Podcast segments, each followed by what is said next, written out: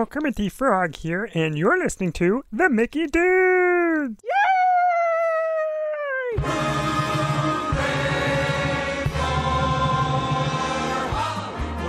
Hooray for Hollywood, and welcome to episode 4 of the Mickey Dudes podcast. I'm your host, Mickey Dude Dave Koch, because Debbie was sick and the union sent me. And I'm joined tonight by our producer, Greg Nevis.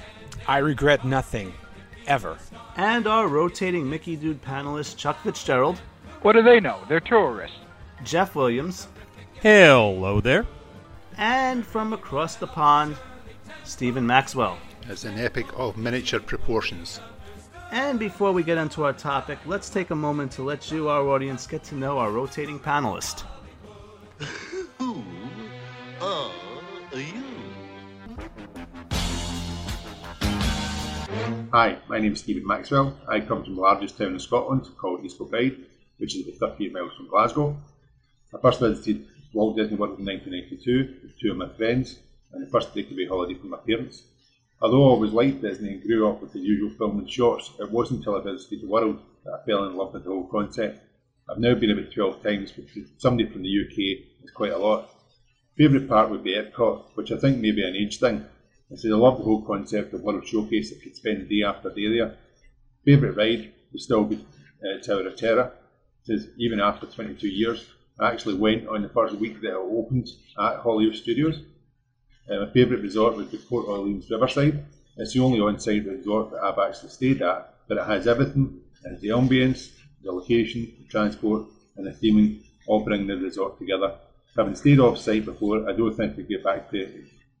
Do that after experience in Riverside. My favourite film can be split into animated and live action. The animated one would be Lion King. It's a classic film with fantastic songs and a great story. The live action version would be Tron Legacy.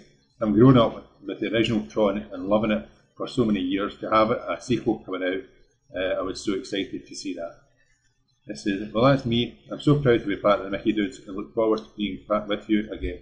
You can follow me on SJM Disney on Twitter and Stephen Maxwell on Facebook.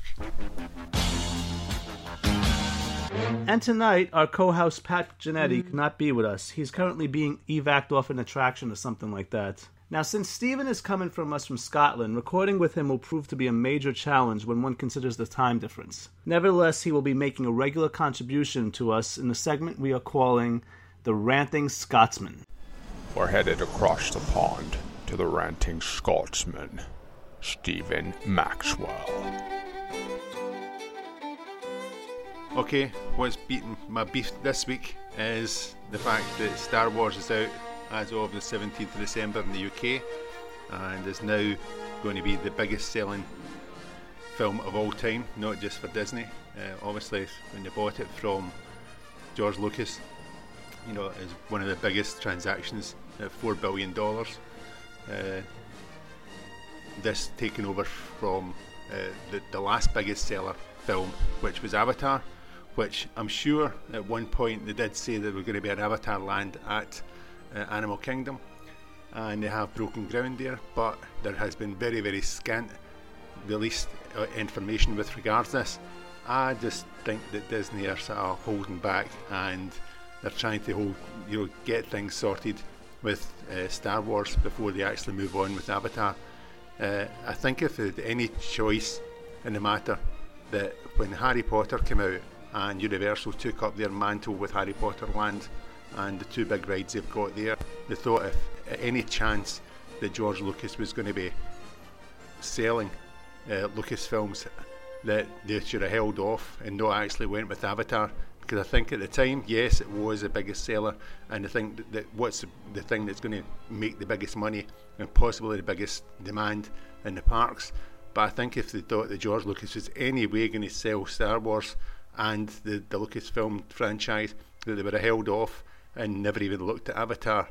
I just feel as if that, yes, it will be a good park, and yes, it will do things well, but the time and the effort that they're putting into this and the lack of information that's actually been put into the domain is not very good at the moment. I just feel as if everything is so focused on Star Wars just now with the release of the new film that they should be looking at that rather than anything Avatar is actually getting portrayed. And it may well be that although they even have broken ground on that, that they may actually not pull it, but it may well be a secondary park to a possible Star Wars land. Susan, and today this is what is Poke the Angry Bear. Thank you, Madun. Now, speaking of ranting, this brings us to our main topic. In past shows, we've had 2 or 3 must-dos in each park, but let's face it, today in the studios, there's not a whole lot to do. This sort of limits the conversation. So, gentlemen, tonight let's just talk about one must-do in the studios. Greg, let's start with you. We're going to take a look at heading over to One Man's Dream. If you are a fan of Walt himself, this is certainly a must-do. After you've ridden Tower of Terror and Star Tours and Rock and Roller Coaster, this is one that you can't miss because, let's face it, who knows how much longer it's going to be here. There are rumors of it closing. I don't know where those rumors stand, but if you want to learn a little bit about Walt, this is the place to go. I mean, it's a great exhibit. It's got a lot of information about Walt and his childhood and how he got into drawing cartoons and eventually coming up with the character of Mickey Mouse and walking through. There's a lot of neat displays that you can check out. And, of course, at the end, there's about a 15-minute movie about Walt's life and some really neat models of the castles at each of the parks. I mean, this is just something, if you're a fan of Walt, you just can't miss. And we go every time. You know, it is time out of your day, but it's certainly worthwhile. Yeah, you must do it. I recommend it highly. This is going to sound absolutely terrible, but it only takes me about 10 minutes and I blow through it. I have one time really took time to really go through and check it out and spent about an hour or so, but I'm on vacation. I don't want to read. I'm an English teacher. I read for a living. The last thing I want to do is do anything educational on my trips. I get you, but... Yeah, it's certainly a learning experience, and, you know, it's kind of like being back at school, you know? I will say that I go watch the movie. The movie's great. I'll maybe go look at Walt's desk. Yeah, I'll watch the movie, and I'll sometimes tear up at the end of it. It's just to stand there and go through and read every single thing on the walls. I would love to, but time is money. I want to take some time and just be on the lines for a ride. I don't want to waste my time in the museum. I can do that when I'm home. Yeah, and I think a lot of people have that approach too. It's like, hey, I'm here paying, you know, $100 and some a day. I can't slow down to read a bunch of stuff, and I get that. But, you know, I think, you know, once you've hit those things that you want to hit, this is a nice way to kind of slow down and, you know, just learn a little bit, you know. I totally agree, and honestly, I think too, even though I do have the attitude I have with it. It would be complete blasphemy if they decided to ever take that attraction offline and not actually offer it in some capacity to guests of the resort. Yeah, agreed. Yeah, if they kept it as a Blue Sky Cellar type attraction, I think that'd be amazing. My first introduction to New Fantasy World was their big scaled model in there. And so, you know, there is an opportunity to have all kinds of what's coming. Like, they could totally just blow some people away with some models of Star Wars Land or Toy Story Land in there. So there is some opportunity. Question, Jeff. Your when you were talking about Blue Sky, did you see that in One Man's Dream, or did you see that like in the Blue Sky Cellar that they used to have at California Adventure? Yeah, it was in One Man's Dream. I've got some really cool pictures. I sat there and geeked out for about 30 minutes, taking panoramic views of what, you know, the original plans of you know, New Fantasyland, and you know, it didn't come through fruition exactly like the plan. So it is another opportunity to see what they intended versus what, you know, what ends up in the parks. You know, and another interesting thing about it is, you know, this thing was designed to be a temporary, you know, exhibit back in, 2001 as part of that 100 Years of Magic celebration. So the fact that it's been around this long, you know, I think goes a long way to say, hey, then if it's been around this long, it was supposed to be temporary. you know, let's keep it around permanently, because beyond or prior to that, there was no place that you could go in the parks that you could learn anything about Walt, you know? So I think it needs to stay in some capacity. I agree that it needs to stay. However, aren't they replacing the video? I don't know. I'm not sure about that. The news just came out that they're going to be using that theater for Zootopia previews. So I guess that's precedence for, hey, we're not getting rid of this anytime soon. We're going to, like, you know, maybe recycle it. So hopefully it will have legs and stick around. So sort of like how the Opera House in Disneyland does different exhibits, and then you walk into Great Moments with Mr. Lincoln.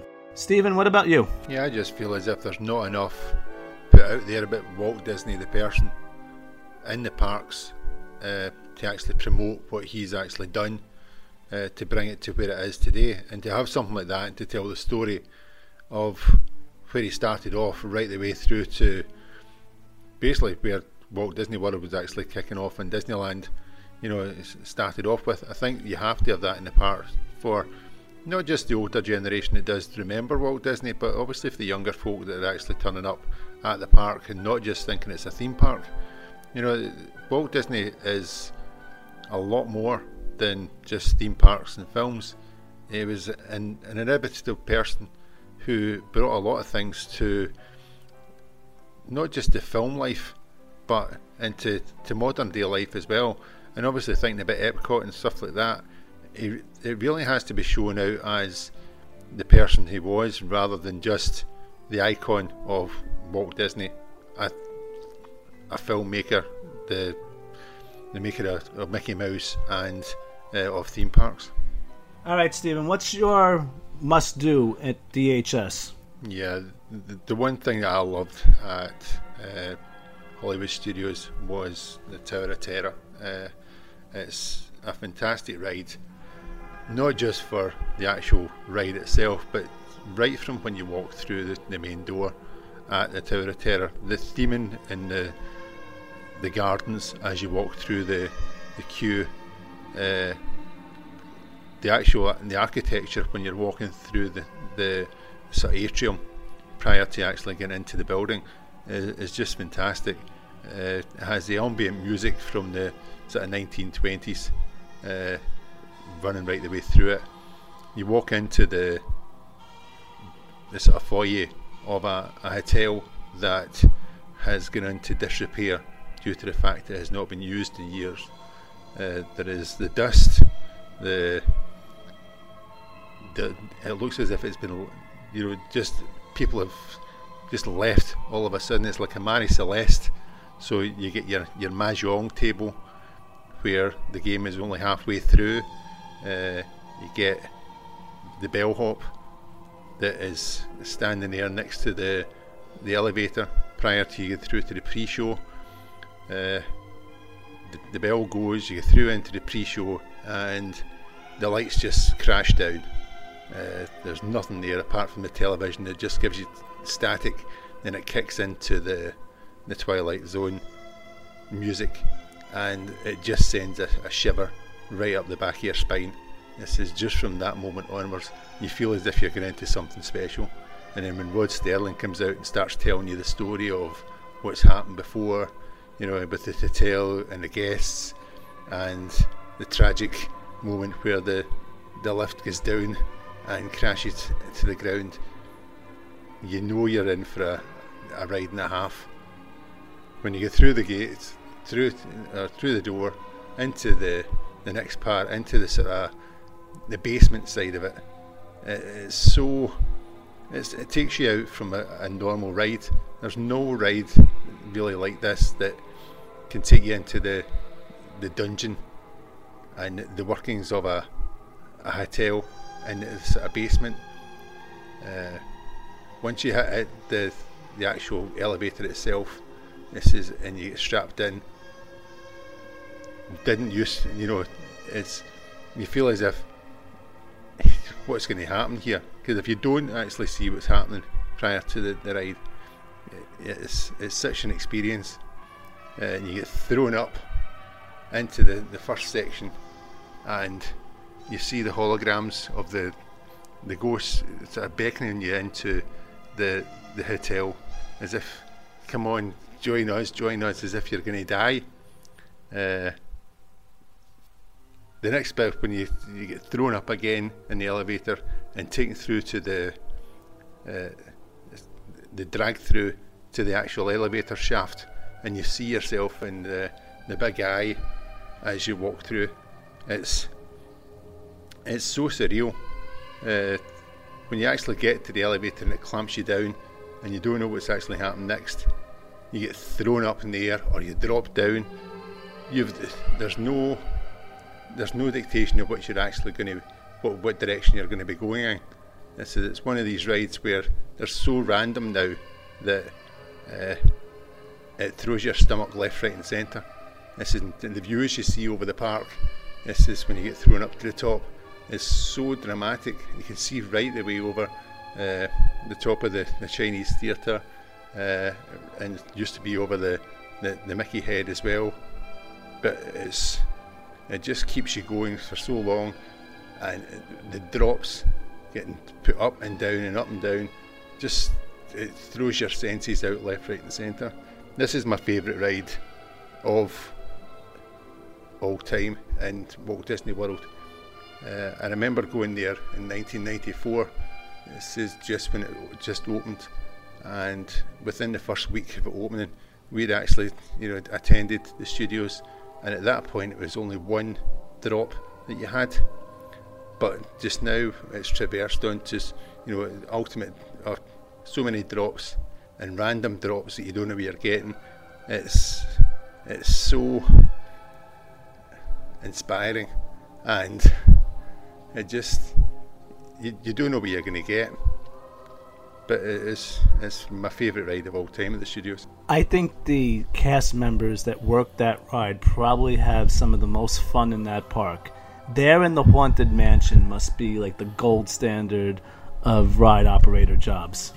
Just having the stone faced all the time. What do you think? I find that attraction to be more, I think I'll say, intimidating at night than during the day, because at night when you're in that the shaft and you drop and those doors open and you look outside and see the lights of the park, it's almost like you can't get your bearings, and I find it even more it's a totally different experience at night than it is during the day, don't you think?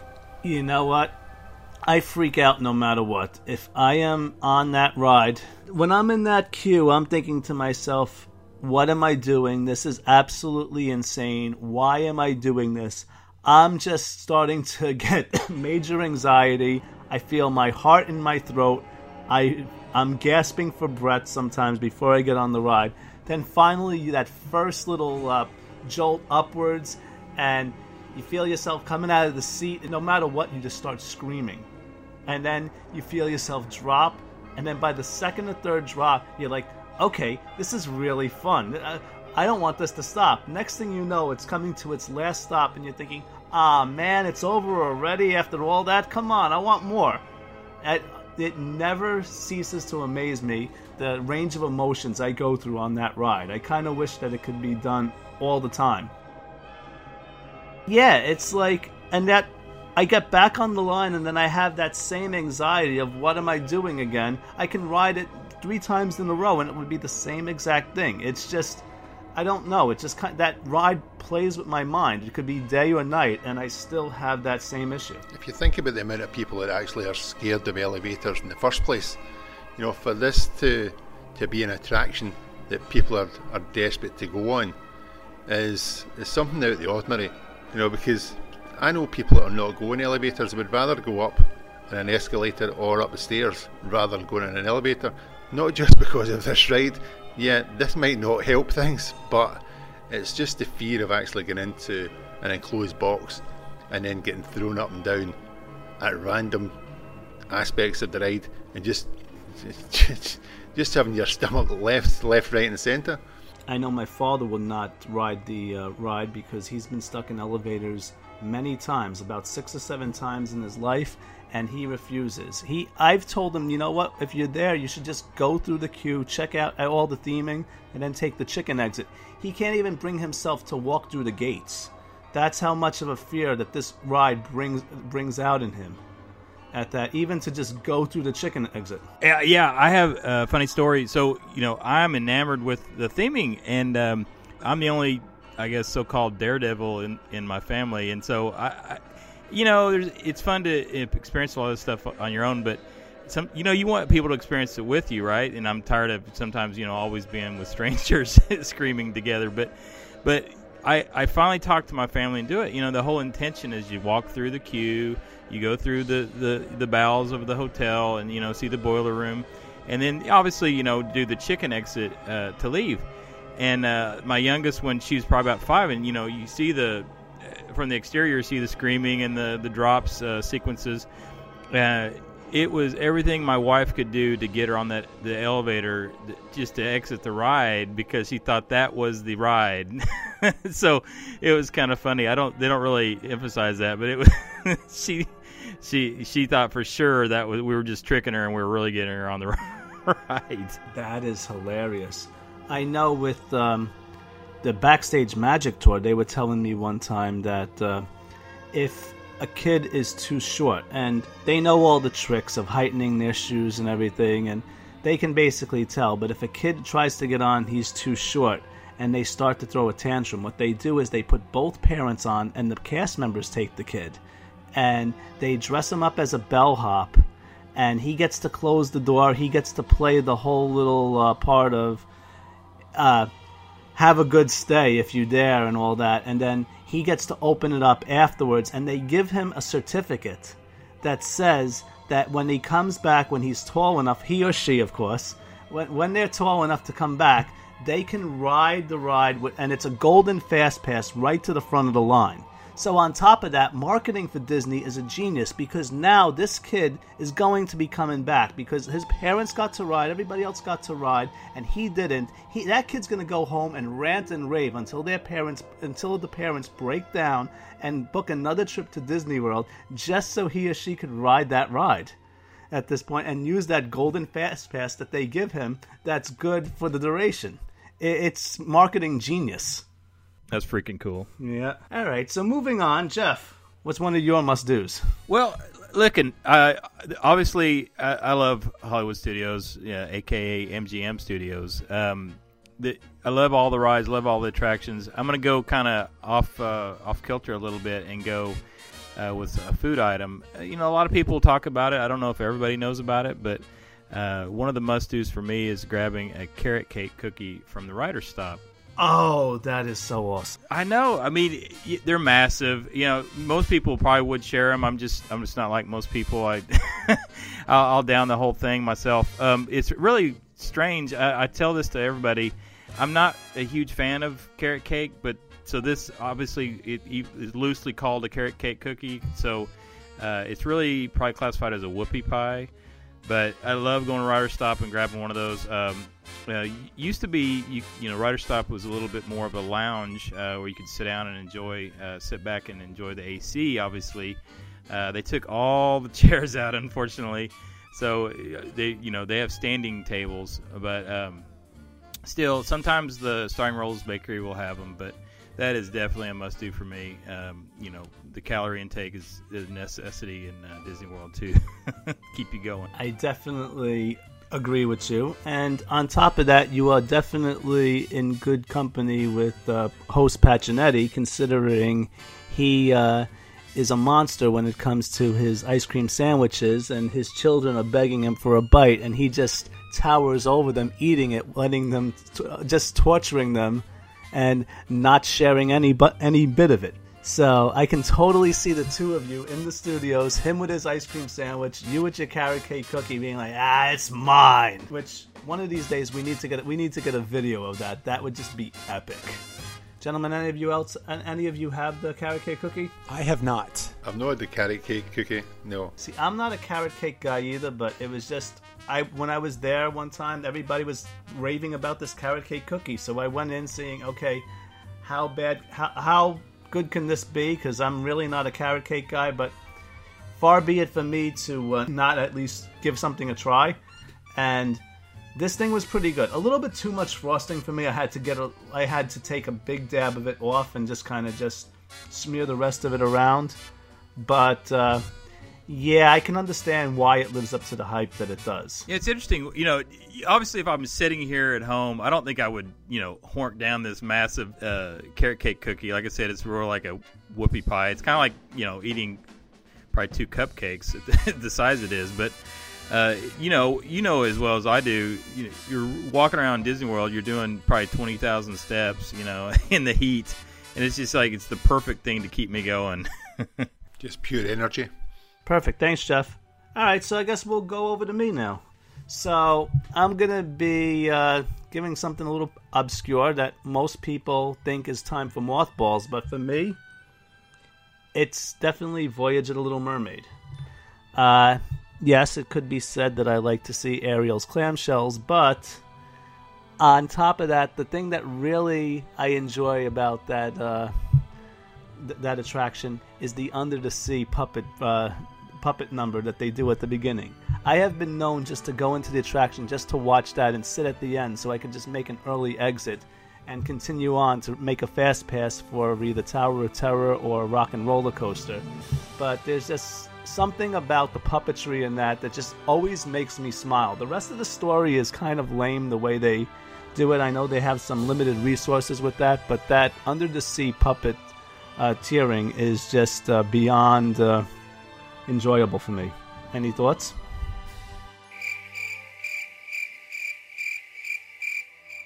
I believe there's air conditioning in there. Am I correct? There is air conditioning, actually. So then I love it. And it's also a good place to duck out of the rain. The seating area waiting for the show is pretty cool. It's themed pretty well, is what.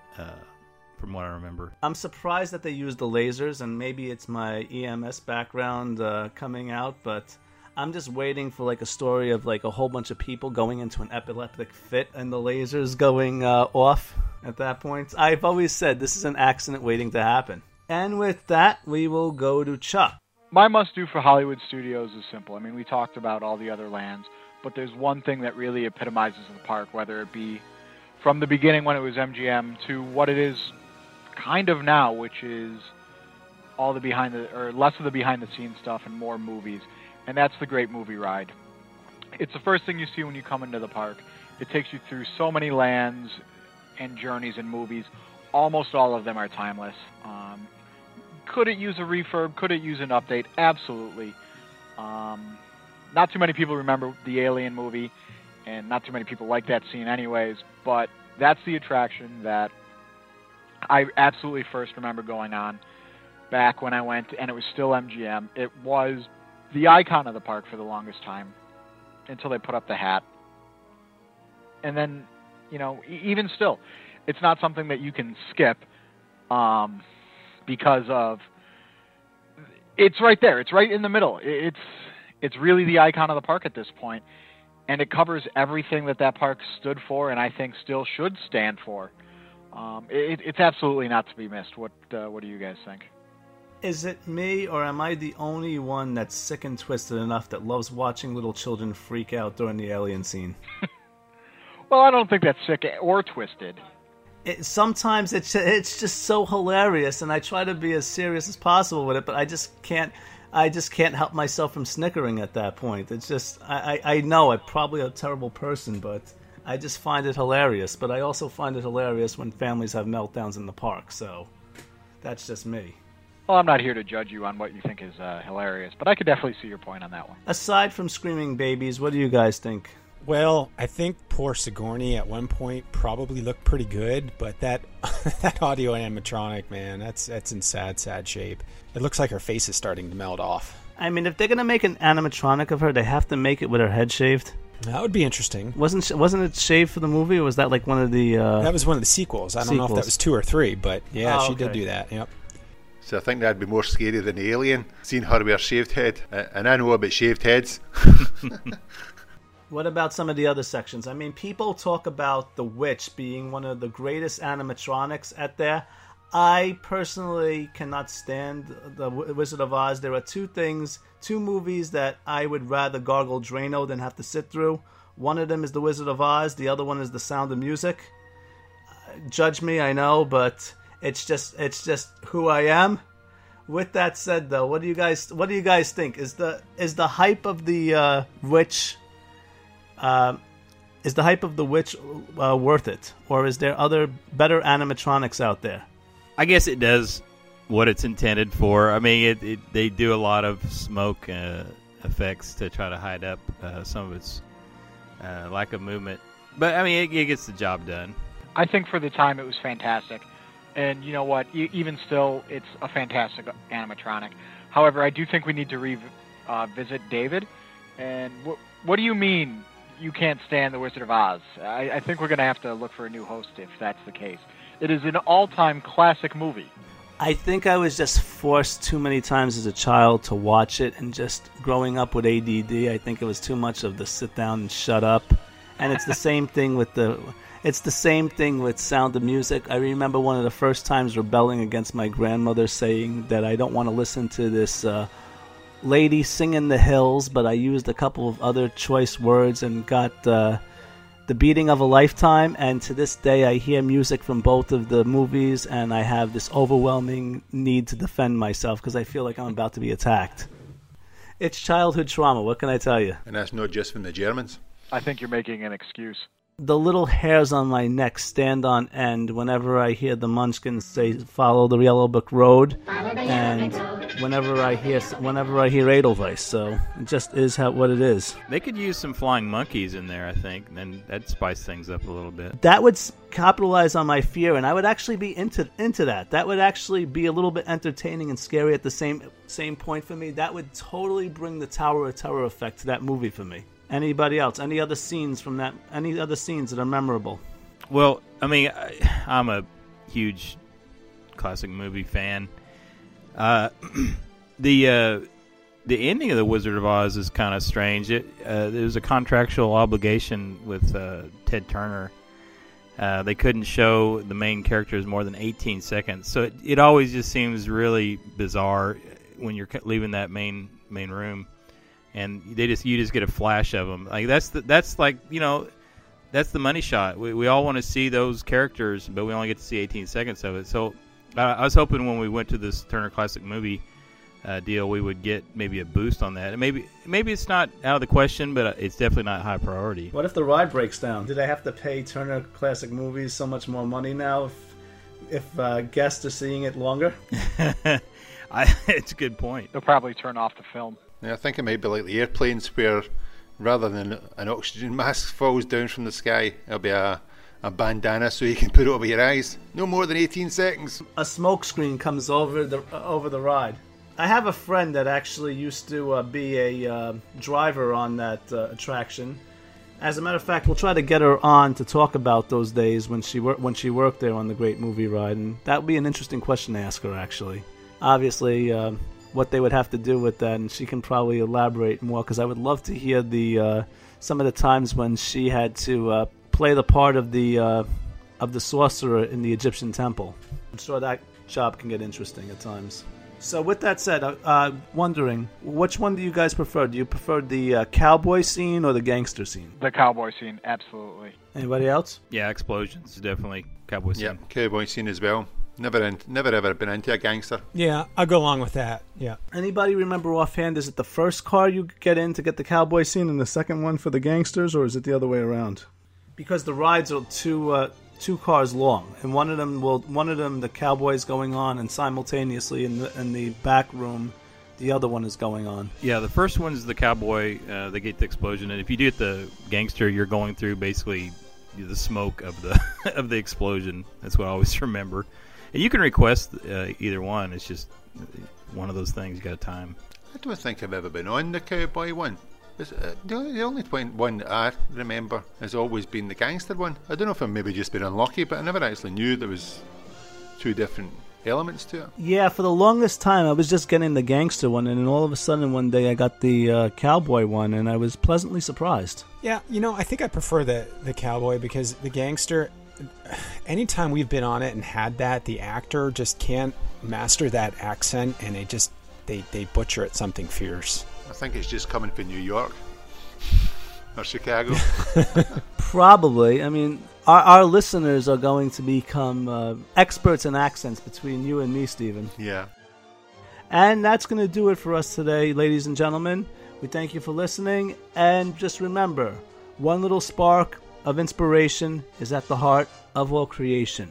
Right at the start of everything that's new, one little spark lights up for you. Have a magical day, everybody.